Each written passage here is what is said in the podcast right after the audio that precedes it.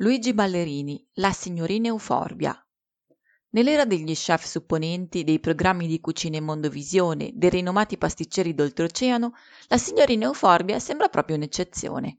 Sempre sorridente ed entusiasta, riesce a trasmettere anche ai suoi giovani assistenti la passione per la pasticceria.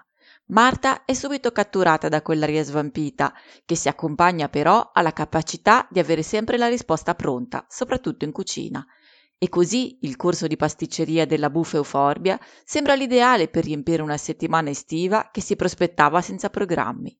Luigi Ballerini tesse una trama scorrevole e divertente, dove, ad affiancare i riusciti tempi comici, non mancano anche le occasioni per riflessioni più profonde.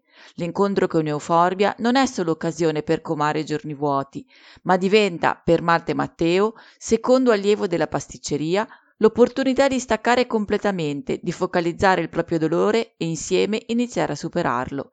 Con la sua arte pasticcera, Euforbia riesce a rendere tutti felici. Per questo, quando è lei ad essere turbata, i ragazzi decidono di indagare.